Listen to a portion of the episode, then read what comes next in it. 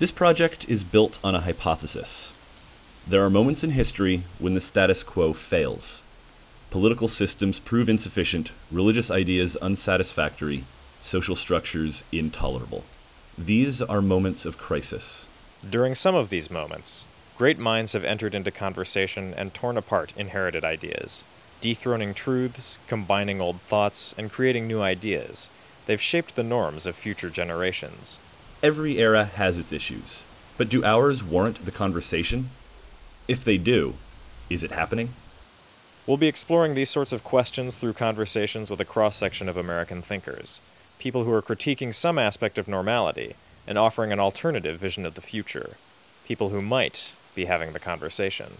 Like a real conversation, this project is going to be subjective. It will frequently change directions, connect unexpected ideas, and wander between the tangible and the abstract. It will leave us with far more questions than answers because, after all, nobody has a monopoly on dreaming about the future. I'm Angus Anderson. And I'm Micah Saul. And you're listening to The Conversation. Once again, we're back a little late. Micah is out for this one, but uh, I'm here. And I'm here too. Hey, everybody. This is actually the last conversation I recorded in the first big phase of production. So this was taped in December of 2012, and then we'll be moving into the the new round of interviews, which are all San Francisco based, that I did more recently next. This one is with Ed Finn. He's up at Arizona State University in Tempe, and uh, he's the head of the Center for Science and the Imagination. CSI is an acronym, which is a very excellent thing, but they're not actually a crime solving unit. The center was founded as a result of a conversation about the future between a, a science fiction author, Neal Stephenson, and ASU's president, Michael Crow. And as the story goes, uh, Stephenson was bemoaning the dearth of grand visions and scientific projects since the 1960s and our culture's general slide towards dystopian fantasies and which is kind of awesome, right? Because he's he's one of the fathers of cyberpunk. uh, so he's having this conversation with ASU President uh, Michael Crow, and in response, Crow suggested that the problem lay partly with science fiction authors and other thinkers who shape how people dream about the future. And this helped create, it seems, Ed's job, which is to bring thinkers together from multiple fields and create realistic but also optimistic visions of the future. So, today we're going to be talking a lot about dreaming, and this conversation is going to be pretty abstract. You know, we've done a lot of ones that were more tangible recently. You know, we talked about things like cooperatives, but we're really going to be talking a lot about narrative today and we're going to be talking about different social conditions that lead to different narrative structures or block the time we have for dreaming. But before we do that, just one little word to add in. We're pitching a panel to South by Southwest, which will be in the spring of 2014.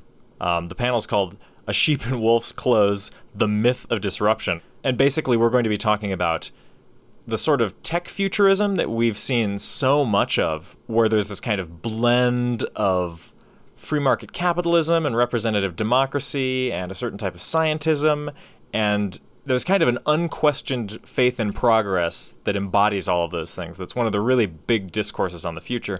And what we want to talk about is we've talked to all these different people in this project and what are the other visions, you know, because we can see the kind of Silicon Valley vision being advanced in really prominent places like the TED conference, but you don't always see it in conversation with folks like John Zerzan or more recently, say, Carlos Perez de Alejo. So we want to ask publicly at South by Southwest how do you have a conversation between these things? I think what Angus is saying is vote for us. God, you do that so much better than I do. that's that's that's probably the best thing. So if you could go on the uh, South by Southwest panel picker, look for a sheep in wolf's clothes, the myth of disruption, or you can just search for Micah Saul or Angus Anderson on there and uh, give us a vote. And if we're really lucky, Neil will be free then, and he'll be joining us there too. So if you've enjoyed this project, and you might even be at South by Southwest, you can berate us in person. It'll be a great time. But for now, let's make some space for dreaming.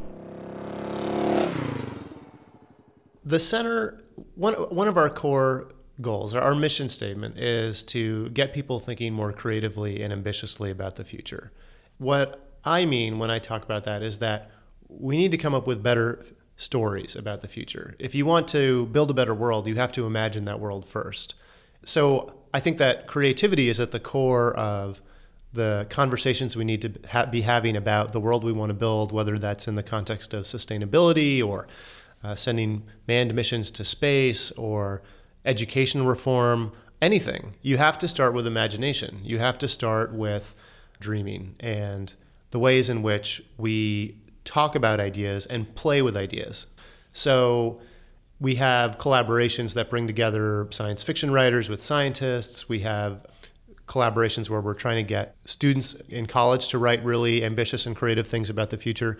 And when we do all of these things, we want to create that safe space basically where you can step outside of your disciplinary boundaries, out of your professional identity, and throw out a really crazy idea.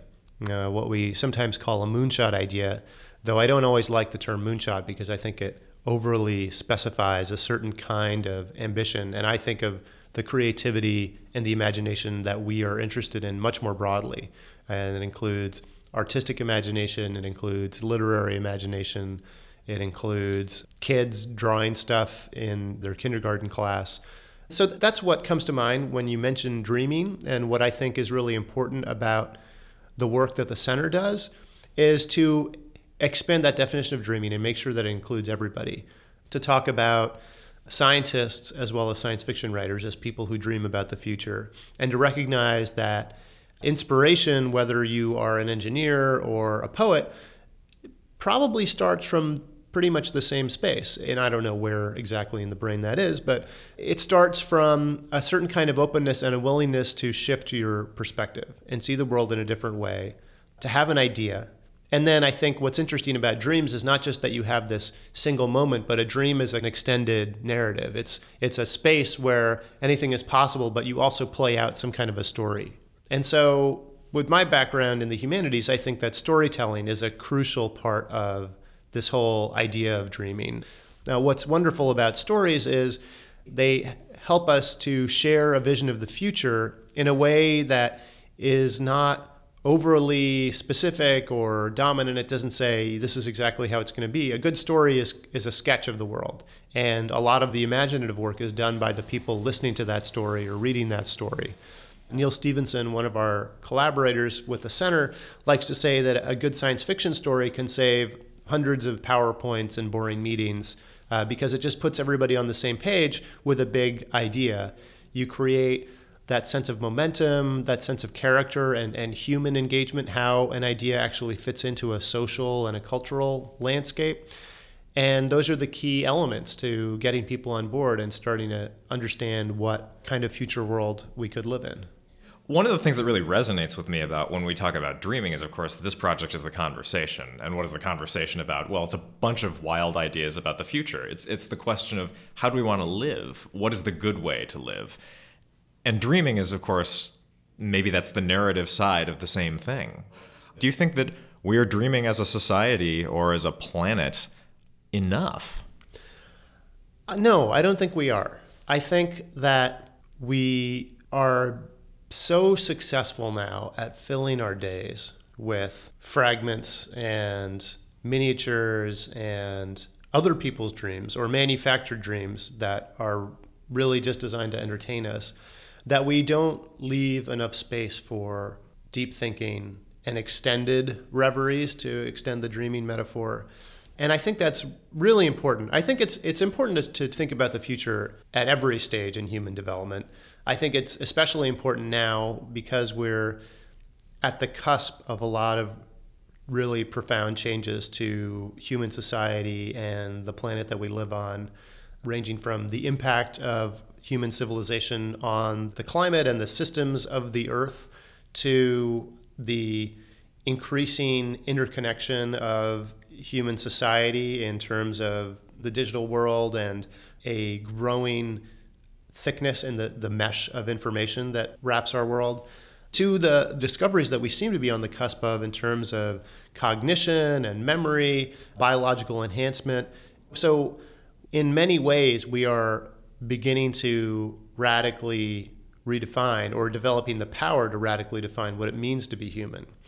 I think that dreaming is very important, and it's something that we tend to push aside because we become so focused on minutia, the explosion of information, the facility with which we can now access all of this information, leaves us with no downtime. I find it fascinating, for example, that in the Middle Ages, people had this first sleep and second sleep. And scientists apparently have figured out that when you live on a diurnal cycle and you're just following the natural progression of the seasons, the human body actually naturally adjusts to, in the wintertime, wake up in the middle of the night. You have a first sleep. Uh, you know, the sun goes down at five or six o'clock or whatever it is, and you sleep for a few hours, and then you wake up and you hang out for a while, an hour, maybe two hours, and then you go back to sleep for a second REM cycle. And this is what your body naturally does. And so it's shocking to think that there is this entire cultural phenomenon, this entire phase of the day that doesn't exist anymore. If it's two hours out of 24, that's you know a twelfth of human existence that somehow disappeared because we've started to regulate ourselves according to the fiction that we call time and the fiction of the 24-hour day. That's really startling, and it was a very weird time. It's not like being awake during the day. Your brain is in a very different state, and you think of yourself in the world in a different way. It's obviously dark, and there are only a few things that you can plausibly do. And that whole phase of our existence and that whole space is probably a great time to daydream, to reflect on what's happened or what will happen. And so it's really startling to think about moments like that and recognize that we're already profoundly changing what it is to be human. We now have these vast tendrils of consciousness that extend to all of our devices in different places, our our social networks, which are so much more complex and mediated than they used to be. We have a lot more power, but we also have a lot more delegated responsibility where we're counting on all of these algorithms and systems to tell us how to feel and when to pay attention to things. So we need space for dreaming more than ever because dreaming is a way that you practice for the world. Scientists have studied this as well, and you can actually see people rehearsing particular physical movements and states of mind in your REM sleep. But we need to create more time for daydreaming and for, for conversation and reflection about the future because that's another way to practice. That's another way to talk through ideas. I'm really concerned by the ways in which we've created this illusion of depth of field in terms of the kinds of information that we can get online or through uh, watching television or however we get our news these days. But actually, we end up becoming quite narrowly focused, and things like Google profiles end up shaping an informational universe designed just for the individual. That's really startling because at a certain point, as we put more and more of our stuff online and rely more and more on these technical systems to access our memory banks, as it were, we're increasingly going to live in a world, a Descartes sort of cogito ergo sum world, that is individual for each of us. And that is another space that then becomes lost for dreaming. It's another language that we no longer have to dream together and to talk with other people. Yeah, and that seems like a really interesting part because when you were first talking about dreaming, I was thinking about okay, here's the individual losing time and space for dreaming in their life. But this is also the community version, right? In that we do collectively dream. And that is how we address big questions of like, how do we live as a group? Really, a ton of connections there to other things I've talked to people about in this project. And maybe maybe the biggest of these connections was sort of the idea of the structure of our society making it difficult for us to dream. I was thinking of John Zerzan, the neo-primitivist, the anti-technology thinker, and a big part of his critique of technology is that technology has a bias and that you can't just say no technology can be used in a bunch of different ways. He says Technologies have specific uses. They encourage the centralization con- of control, they encourage a type of regularization of things. And so I wonder what's the refutation to sort of Zerzan's claim that maybe this type of hyper specialization we're getting just in our social structure? Well, one, that that's an inevitable result of technology, and two, that that would probably lead to reduced dreaming. It's a really good question. Because so, I think he would also agree that we're dreaming less. Yeah. But I think he would get there in a, in a very different way. So, so I have a better answer to the second part than the first part. To the first part, I'd say I'm not sure if it's inevitable, but I do agree that technology is a structuring force and that our tools shape us much more than we shape our tools. You know, we design something and then it continues to influence us and, and future generations for as long as we use that tool.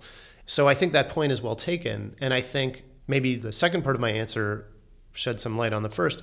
I think that what we need to do to combat that problem is to think about narrative and storytelling and ideas of literacy. So this spring I'll be teaching a class here at Arizona State University called Media Literacies and Composition.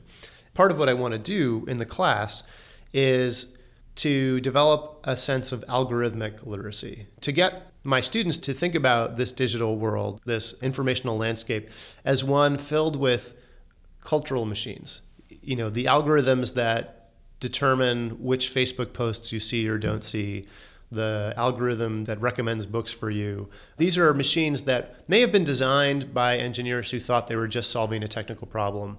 But as Zerzan mentioned, they actually are power machines. You know, they, they change the world. They change our cultural landscape. They make certain things impossible or possible, or they make certain things much more difficult than other things. The example I like to give my students when I talk about this is when you're playing the game Grand Theft Auto, you just push one button and you can steal any kind of vehicle, right? You proceed through all these complicated actions that most humans wouldn't normally be able to do. And so obviously that becomes the thing you do in the world because it's the first word you learn in the language of Grand Theft Auto. And it's something that you can do wherever you are. So I think that the response to this argument about technological determinism and, and growing complexity is to focus on what's always distinguished us as a species is this power of narrative and storytelling to create forms of collective belief and to reinvent and reimagine the world. And I think that's how people always respond to technology.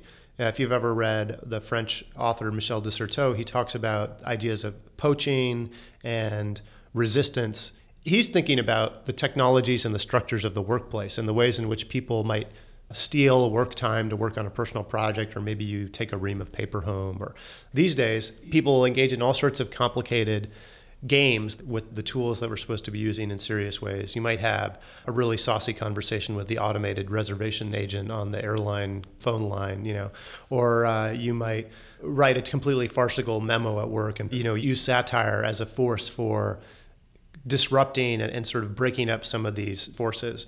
There are lots of things people do, and I think people will always do them because humans are always humans. We aren't rational actors. We aren't machines. And as much as we like to pretend that we are at times, it's very much a, a game of dress up. And we always end up reinscribing or overwriting these rules and creating new spaces for us to be playful and creative and angry and depressed and to do all of the things that these very prescribed digital spaces were never intended to do in the first place. So I think that storytelling is really the answer to that challenge. That's interesting because Zerzan's answer, of course, to that problem is well, you can't really get around it, throw technology away. But what you're talking about makes me think much more of Douglas Rushkoff when he was writing Program or Be Programmed, and in our conversation, talking about becoming literate to these systems and realizing that things that seem normal have biases and things programmed into them. It's interesting that with Zerzan and Rushkoff, both can say technology has a bias, but one says you can re engineer the bias, and the other one says you can't just get rid of technology. And, you know, I think it's impossible to get rid of technology. There are many species that use technologies to do stuff, and evolution itself arguably is a technology or it enables us to develop technologies like opposable thumbs and binocular vision. And I think that it's really implausible even at that fundamental level, to imagine some sort of total abandonment of technology. So I'm much more in Rushkoff's camp.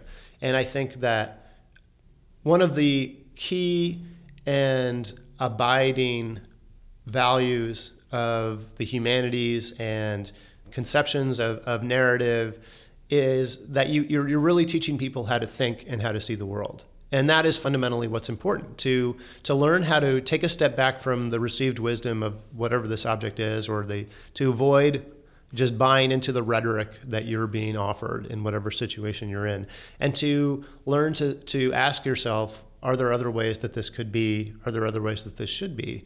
This is some of the stuff I'm hoping to teach my students this spring. And I think that is the only way to maintain our agency in the world. So, if technology is inevitable, and we've also talked about how it does have biases, but we've also talked about how those biases aren't fixed. And so, to circle back to dreaming from there, if we're in a society that, for many, it seems like technical reasons, does not have time to dream, technical, economic, social reasons, doesn't have time to dream, why not? What are the structural things that we can do to encourage dreaming? So, I think it fundamentally comes down to framing the questions that we explore in different ways. Because we're dreaming all the time. You know, all of those, the entertainment products that I mentioned before, shape the way we think about the world, the way we think about the future. The Cosby Show changed the way that we think about race in America. Shows like Star Trek changed the way we think about the future and space travel. I think the way we get people to dream more productively is we change the framing and we get people to take the future a little more seriously. One of the things that the Center for Science and the Imagination is trying to do is to get people to think about the future as a spectrum of possibility. Get people to think about the future as not something that some people in white coats are building in a lab somewhere, as not the next product release from Apple, but as something that we're all invested in, whether we're making active, conscious choices about it or not. So I really think that we need to emancipate the future. We need to break it out of that lab. We need to break it out of the corporate product lineup and say, no, it involves a lot more stuff. It involves everything. And there are a lot of different pathways that we could follow. When you start with that framework, then the conversations you have can still involve all of the same things. They can still involve Star Trek, or they could involve the car you drive to work. But the framing is different. And so then the stories that you tell about that stuff, they're going to be different stories. Why do you think we have this disempowered sense when we think about the future? Is that related to complexity elsewhere in our society where it feels like like our society is so complex that when we look at it as individuals, it feels like we are much too small and we've started to realize the daunting complexity of the thing that we have created and are embedded in? I think there are a lot of factors in it. I mean, one factor is that we haven't had a really convincing global narrative for the future since 1989. Nothing helps sharpen your sense of, of belonging and progress like a good enemy, right? And so that was a, a phase after World War II where there was relative stability on our planet and people were working hard and there was you know generally a sense of progress and there was a sense of a collective pathway and a collective vision. And I think ever since then we've been struggling to come up with a new version of that but I don't think that it's really true that we've been completely wayward and lost because we keep seeing these incredible manifestations of the positive power of the network and these digital technologies. The Arab Spring, which upended exactly the kind of regimes that the Cold War era would have described as essentially endless. And the, the power of a good story is that you can just transform behavior overnight. I had a conversation with Peter Byck, who's a director who made uh, the documentary Carbon Nation a few weeks ago. And he is trying to figure out how he can get people to think of sustainability and climate change as a World War II style moment. Because after Pearl Harbor, the United States, within a matter of months, completely transformed the manufacturing and production cycle of the US. We went from a nearly total peacetime manufacturing structure to this incredible war machine that just kept getting stronger and stronger over the next few years. But even within that first year, they were producing thousands of planes, they were producing all of these ships. And if you were measuring it in percentage points, you know, this huge percentage of the population, or you, you would see these huge shifts in social behavior in a very short amount of time. And one of the problems we have when we think about technology, and this is something that the dean of the School of Sustainability here at ASU has said, is when we think about just trying to solve these problems with technologies, you're struggling to find a 5%, a 10% improvement in some particular corner of, say, the climate change and sustainability conversation. But technology is what got us into this problem in the first place you know and if you keep trying to come up with innovation to get yourself out of the hole that you innovated yourself into you, are not going to be able to do it you have to come up with those transformative stories you have to get people on the right page to understand a broader social context. And that becomes a question of agency again. Because if you just tell people exactly what they have to do to resolve this problem, you're never going to succeed because people aren't going to do it. They're not going to understand why. They're not going to care. But if you can convince people to care, if you can come up with that narrative and let them figure out what it is they should do, you give them the agency and you delegate this responsibility to the future to them, then you start to see really profound changes. This connects out to two really interesting conversations I recorded on opposite ends of the country. One was with David Korten of the New Economies Working Group. We talked a bit about narrative, which really surprised me. And he felt you need a new narrative. It's the narrative of being embedded. And kind of on the other end of the country, how that manifested itself politically was in this other conversation I had with a guy named Puck Mykleby. And he's a Marine colonel. And he, along with uh, another guy in the Pentagon, redesigned the United States strategic narrative to go from containment to sustainment, broadening the definition of what is the current threat. Well, the current threat is sustainability. And how do you get to that? Well, that's not just an environmental question. The strategic imperative for the country is partially environmental, but it's also all of these other things that lead you to thinking environmentally. Do you think that that we can have a new narrative around something as nebulous as sustainability. You know, I mean, Russia, you can paint it red on a map, but sustainable climate?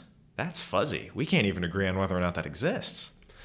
I really like your mentioning of this idea of, of embedded consciousness and frames of, of thought and cultural frames that recognize that we're embedded in different systems.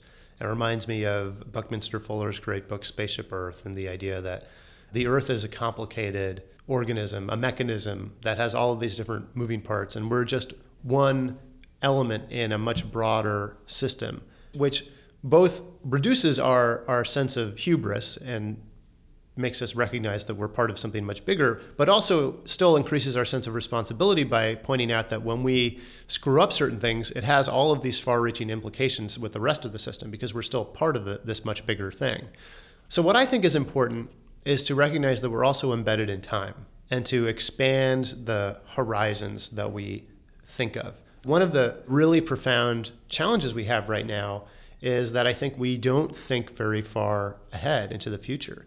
Politics in America is not very well suited to thinking even one or two years ahead, much less 10 years ahead or 20 years ahead. That's a major problem. And I think that's actually how we should tackle this question of sustainability and better narratives. Because once you extend your horizon just a little bit farther out, you start to see how sustainability is really in your self interest. It's not about believing in some new religion it's about, oh, if I do this now, I'm gonna I'm gonna save all this money and I'm gonna save all this time. When you extend your, your vision in the temporal horizon, you begin to see all of those hidden costs become more visible and all of the externalized problems that we don't see reflected in the price tags in our supermarket suddenly become a lot more obvious. And I think that's really important. Now, I don't think that's necessarily easy. And I think that again, it's it's the kind of thing where you have to come up with a whole set of narratives and stories that connect to one another and gradually shift consciousness. And I think it ranges from people who believe very much in that God and man centered universe, evangelicals who say, we are stewards of the earth and it is our responsibility to protect this world that God has given us, to those who say we adopt sustainability as a uh, strategic initiative, we adopt sustainability as a core national defense issue. Uh, to people who just say, you know, I think this is a moral imperative because many people will suffer if uh, the oceans rise or crops start dying out. So I think there are all these different narratives, but I think that the core of what uh, needs to change is we need to expand that horizon of our thinking. The 10,000 year clock from the Long Now Foundation is yeah, I nice spoke to example. Alexander Rose, and I was thinking about him as you were saying that, you know, because he was talking about once you expand your time horizon, then a lot of things that seem impossible to solve become possible. And I think what I have to ask when I hear a claim like that is, of course, are we biologically inclined to favor the short term? And if we are, is narrative the way to sort of like trick ourselves into thinking long term because you've got this deeper understanding that is now part of a story? And that's why you don't like eat all the chocolate right now, you know? We, we may never have been as short sighted as we are now. Really? Think about the planning and vision it took to build the pyramids, the cathedrals that took centuries to build. People used to have a very different understanding of themselves in the broader universe. That Christian, you know, Western uh, religious mythos of, of God and man working together put man at the center of the universe, but also had a very different temporal frame for how we lived in the world. This present time on earth was really just a small part of what would be an eternal existence. Uh, and that we, you know, if you lived a good Christian life, you would go on to heaven. And the time you spend on earth, the suffering that you endure here, is going to be insignificant in that broader frame. And when you start thinking of the world in those terms, it suddenly becomes reasonable to say, well, you know, I'm going to spend my 30 years of professional life, or you know, probably 15 or 20 years at that period in history of professional life, working on this building. It's not going to be done. It's not even going to be half done by the time I die. And I know I'm going to die not so long from now. But this is good work, and it's part of something bigger. And I believe in that bigger thing if you can just establish that frame, then all of these other elements start to fall into place. And I don't think that it requires some kind of radical biological engineering of, of the human mind or anything like that. Sure, we have these very powerful, innate systems in our brains that tell us how to act. But I've got to say, I think it's nothing on the power of, of the social and the power of the systems that we build communally and you know everything that we've done as a species is because we've we've learned to work together to collaborate in these incredibly powerful explosive exciting dangerous thrilling ways and the things we can achieve when we just come up with a story that we all buy into are limitless it seems like you you feel that we are too eager to sort of consign these things to biology in a way that almost makes them inevitable and then takes them off the table for discussion yeah, I value the study of evolutionary psychology and I value the study of cognition and the ways in which we operate. I think that's extremely important and, and fascinating work. But I think it's it's a little too easy to push things off the table because we say, well, that's just how humans are built and there's no way to change that. I think understanding how our innate systems work, how our motivations work is very important, but you can use that knowledge to change almost any kind of human behavior an avenue actually I think we need to explore is of course what happens if we keep dreaming in ways that are very incremental and small or we are willing to outsource our dreaming to a research lab or to people who seem smarter than us and we see on you know giving a ted talk. And we're like well those people have really got it. They've got lots of advanced degrees. I'm just going to go to work take care of my family. They're they're dreaming. So i think one of the problems we have as humans is that we are pattern seeking animals and we like genre. Uh, we're, we're kind of lazy. And so we like stories that make sense because we know how they're going to turn out and they fit into what's a normal, standard, officially approved, acceptable ending.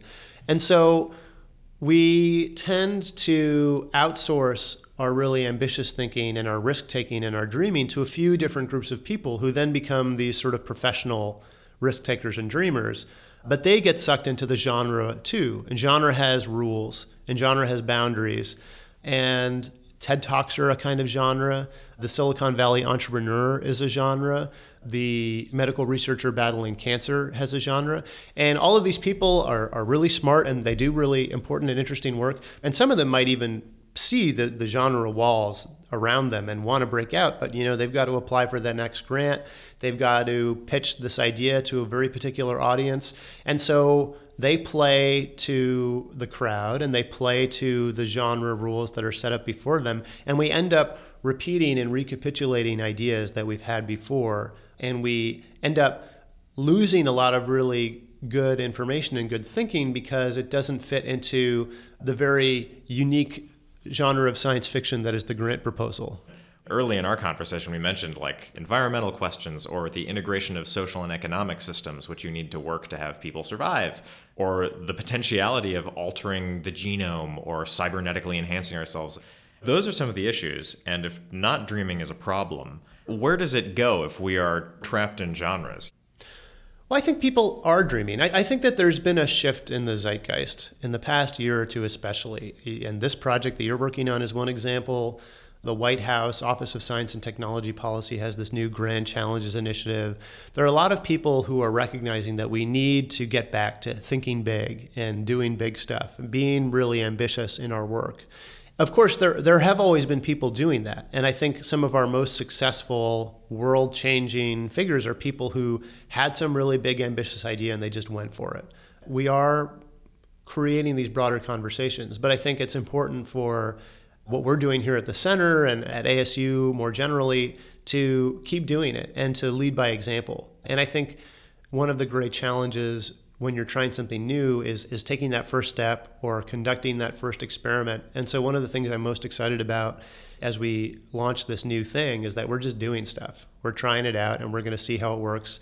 A really important part of dreaming and of good creative work in general is to embrace failure as a valid and valuable outcome, something that you can learn from, something that if, if it doesn't happen often enough, you should be a little suspicious, and something that is really, in, in a lot of ways, no less useful than success in helping to learn and, and shape your thinking about what you're doing.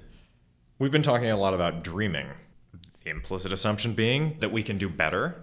What does a better future look like? And of course, obviously, you're interested in creating a space for a conversation. I know you're not going to be so dogmatic that you have one, but in general, sort of parameters, what what are some good things to be working towards? I think I'd like to talk about thoughtful optimism, which is what I am trying to work toward with with the center. I am not endorsing the Panglossian view of the world as this is the best of all possible worlds. The future is going to be even better.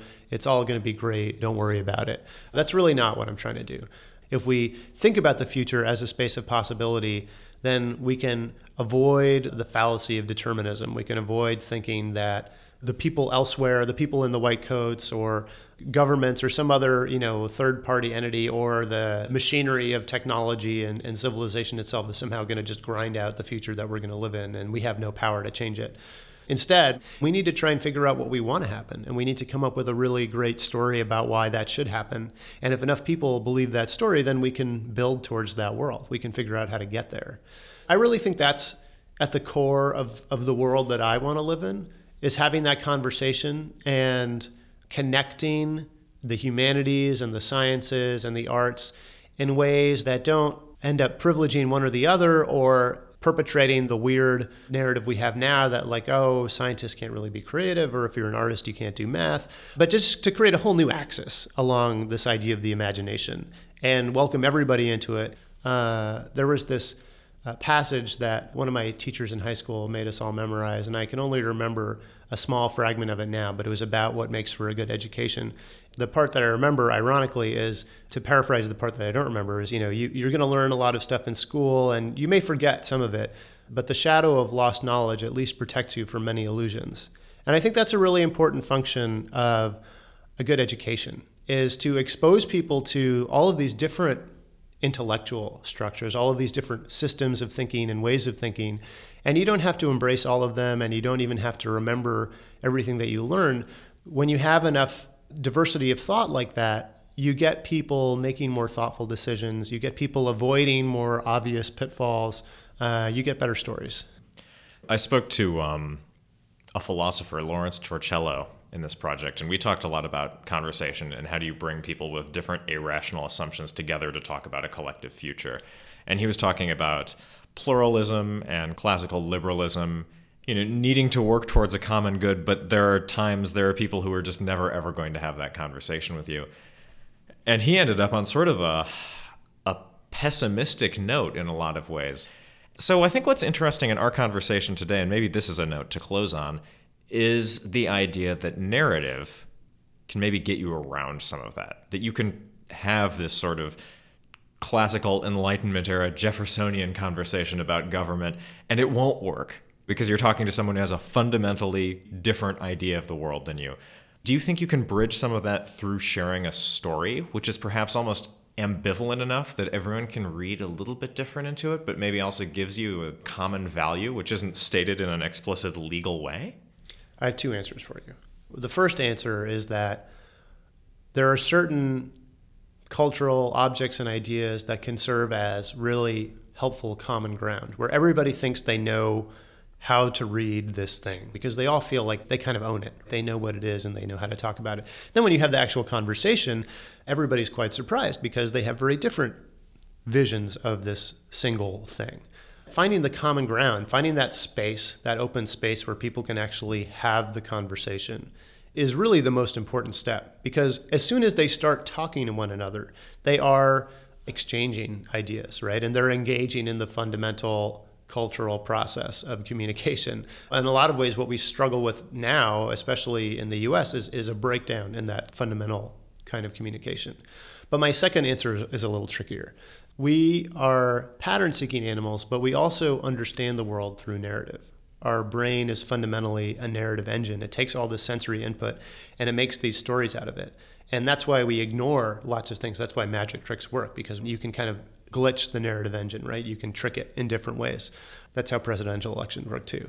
And so, narrative itself, in some sense, really is reality. Now, I'm sure there are physicists who would strongly disagree and say there is this positivistic external universe. And that's also a narrative. So, I'm not sure that I disagree. I think we, we probably disagree about how far down the turtles go. But I think that from a cultural perspective, narrative is really the world itself. And so when you're talking about getting people to share narratives and come to communal understandings, it's very tricky to say where that ends and where an empirical universe begins from our everyday experience as human beings, and especially our experience as cultural actors.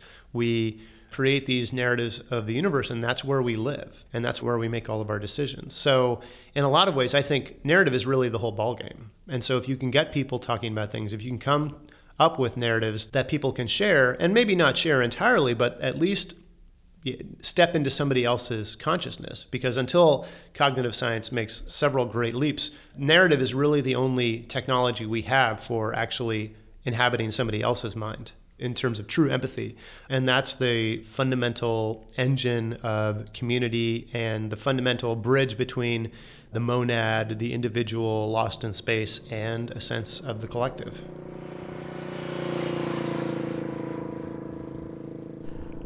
Well, Angus, that was one of the most abstract conversations I think we've seen so far and I really like it. Maybe it's because I'm a humanities dork, and I'm always excited when someone says, narrative is reality. yeah, I was sort of, I admit, uh, sucked into his discussion of narrative because I see a lot of value in storytelling myself, too. You know, we've talked about narrative before. In this piece, I mentioned David Korten's conversation, but it's been a while since it's come up, and I'm glad we're actually devoting a big chunk of time to it, like a full episode, basically, to that and dreaming. So let's maybe break down how these different pieces work together and, and what they mean.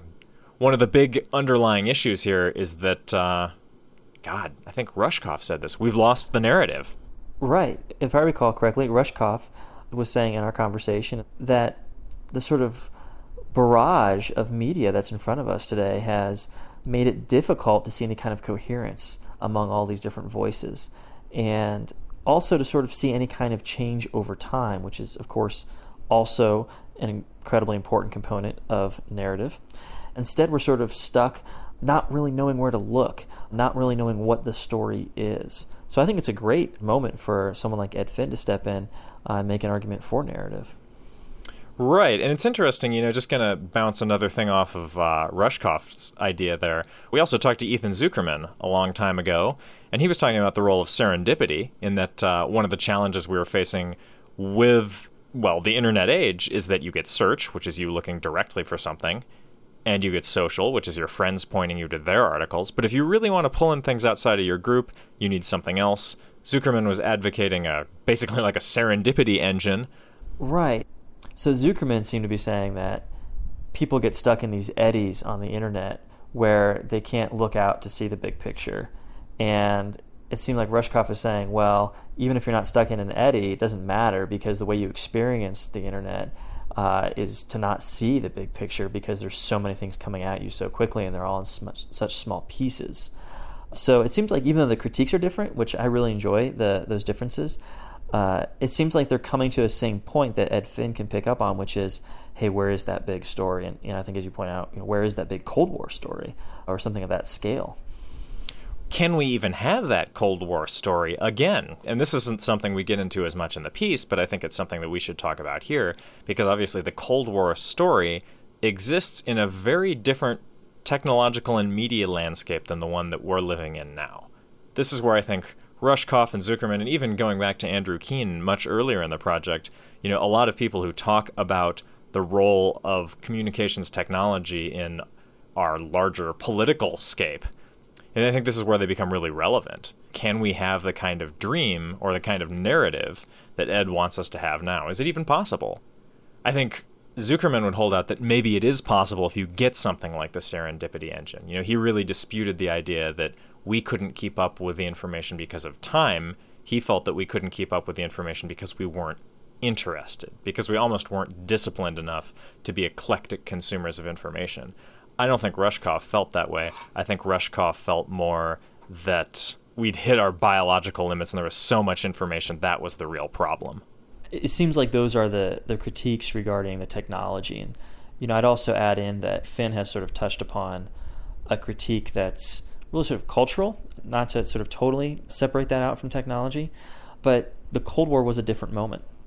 The Cold War was a moment when the United States seemed to feel all the resources of the world are at our fingertips. Certainly, there was fear of the Soviet Union, but there was also the success from World War II that drove the, the national feeling. And I think the current feeling is different. The war on terror is such a defensive feeling as compared to the Cold War.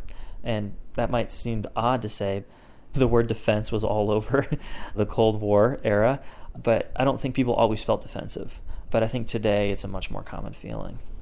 Right. And I mean just the fact that the Cold War is something that you can you can identify your adversary. Right? Right. And the war on terror as a narrative doesn't have that quality. It's difficult to figure out when does it end? What are its parameters? How is it won? Is it one? If it's not one, is it really a narrative in the same way? Does it motivate in the same way? Or is it more like something you just try to push into the background? You know, it doesn't inspire the same sort of Herculean efforts towards greatness in a way. It just it inspires more airport checkpoints. right. And of course, you know, Americans don't share the assumptions that it's the good war in the same way that so many Americans share that assumption for the Cold War. Yet Ed seems to think that uh, it's possible to create a new narrative, right? If he didn't think that, he wouldn't be doing his job. He probably wouldn't have gotten hired. right. Um, he he talks about thoughtful optimism, and a big part of that seems to be a confidence or maybe a faith or a hope that despite the current media landscape, we can share a pretty broad narrative. And I'm not really sure I'm convinced of that. I mean, I want to be convinced of that, but I feel like things that Ethan Zuckerman pointed out are really significant problems. That with such a fragmented media, it's hard to get that kind of common ground for a narrative. And so I think there may be a question here about whether or not the type of narrative that Ed Finn is describing is possible on the web, or maybe it's only possible elsewhere and it would just be marketed through the internet. So I guess the question is just one of how do you view digital technology? Do you think that it can get us to a broad narrative? Or do you think that we could get to a, a point where culturally we were so desperate for a narrative that we all went to one common place despite having a fragmented media? Yeah, and I think that's simply an open question, as we've seen people in the conversation have you know, disagreed about that. I think that that just kind of remains to be seen. Mm-hmm. But I, I think that one thing that Ed Finn is saying that makes a lot of sense to me is that storytelling will always be with us because it is simply a part of who we are as humans.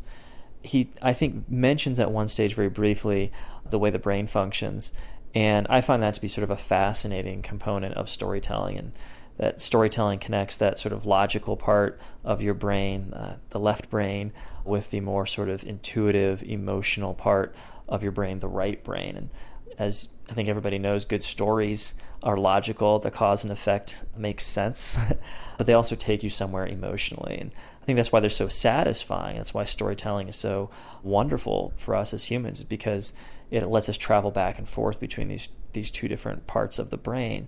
So I would say that biologically we're hardwired to want this. it's obviously an open question how we're able to get it and if we can get it on such a scale that everyone in the country or a hemisphere or, or even larger scale can participate in the same narrative. But I think there's no question that we're a narrative species. That's really intriguing. And what I like is that you actually, whether wittingly or not, you really set the stage for an upcoming interview, my conversation with George Lakoff, when we go way into talking about the brain and stories and, well, how that affects politics. So we'll just leave that as a nice little bit of foreshadowing for a really great up and coming conversation. At the same time, having said that, I think there's a really important question which which actually ties into something you said earlier about defensive. I think you mentioned the word defensive. And we may find it innately satisfying to have narratives as humans. That's fine and dandy, right? But we can have viciously competing narratives. We could have two giant narratives with two radically different political camps. Does this sound like I'm describing reality at all? Um, and maybe we're too defensive to even listen to the other side's narrative. And I mean, Ed seems to have faith that the narrative can be an ambiguous enough thing where people can read different elements into it. But is that really the case, or are we too defensive to even hear each other's narratives? Right. So it seems like, you know, we can have, on the one hand, narratives that are perhaps a little explicit about what they mean, maybe politically. On the other hand, we can have narratives that are so ambiguous uh, that you can read anything you want into them. and, and, and, then where is the conversation? In which case, is it even a useful narrative, right? Right. So may, maybe the, the question is, you know, how do you, how do you find something in that the magic middle? And maybe that's a, a quite a difficult task. and I think it kind of runs against actually the project here. One of our positions, I think, is that we want the conversation to be possible. Sort of desperately. If narrative works in the way that Ed wants it to work, then it should bring people together to have a conversation. Its very ambiguity should do that. I don't know if I buy that, but it's it's a great assertion. But if that's true, then does a project like this matter at all? This project, The Conversation, is about sort of explicitly talking about what is good. It's based on the notion that you're going to sit down and we're not crafting a narrative here. We're talking about values right out in the open. We're talking about philosophy in the open. We're talking about people's spiritual beliefs out in the open. And uh, that takes a real level of candor that we're lucky to have from, from most of our interviewees. But it's very different than having a narrative bring people together, isn't it? I think you're right. I think that we are being a lot more explicit about ideas than can happen, or that maybe commonly happens in, and say some science fiction. Although some science fiction is is pretty explicit about the values embedded in it, but certainly we're we're running right towards the explicit here uh, in the conversation, and and maybe that's creating too hard a line to to open it up to others. I'm not sure, but to kind of mark us on a spectrum I do think that we're a long way away from the sort of confrontational style of communication that you would find, say, on cable news. Right. And I mean that's that you know part of the hope of this project is that you don't need the narrative in a way to bring people together. Although it's great and I like the idea, but that was really never even in our thinking when we were working on this project. Our thinking was go beneath the current conversation that's about really obvious issues and try to get into stuff that underlies them. You know, and I feel like we're like Ed Finn's narrative is basically trying to create a, a, depoliticized space where people of different backgrounds can talk safely about the future. And I feel like we're trying to do that same thing with abstract philosophy a lot of the time in this project. Right, right. And I'm not sure if we're going to do it any better. The narrative is probably a better hope, and I'm not in my heart I'm not convinced that that will work either, but I like the idea that there are these different roads of doing it. I feel very much like we are in league with Ed Finn. Oh God, yes. and, and maybe that's one of the reasons this was such a fun conversation. That was Ed Finn, recorded December 19th, 2012, in Tempe, Arizona, on the campus of Arizona State University. And you are, of course, listening to The Conversation. Find us on the web at findtheconversation.com. You can follow us on Twitter at Angus Anderson. I'm Micah Saul. I'm Neil Prendergast. And I'm Angus Anderson. Thanks for listening.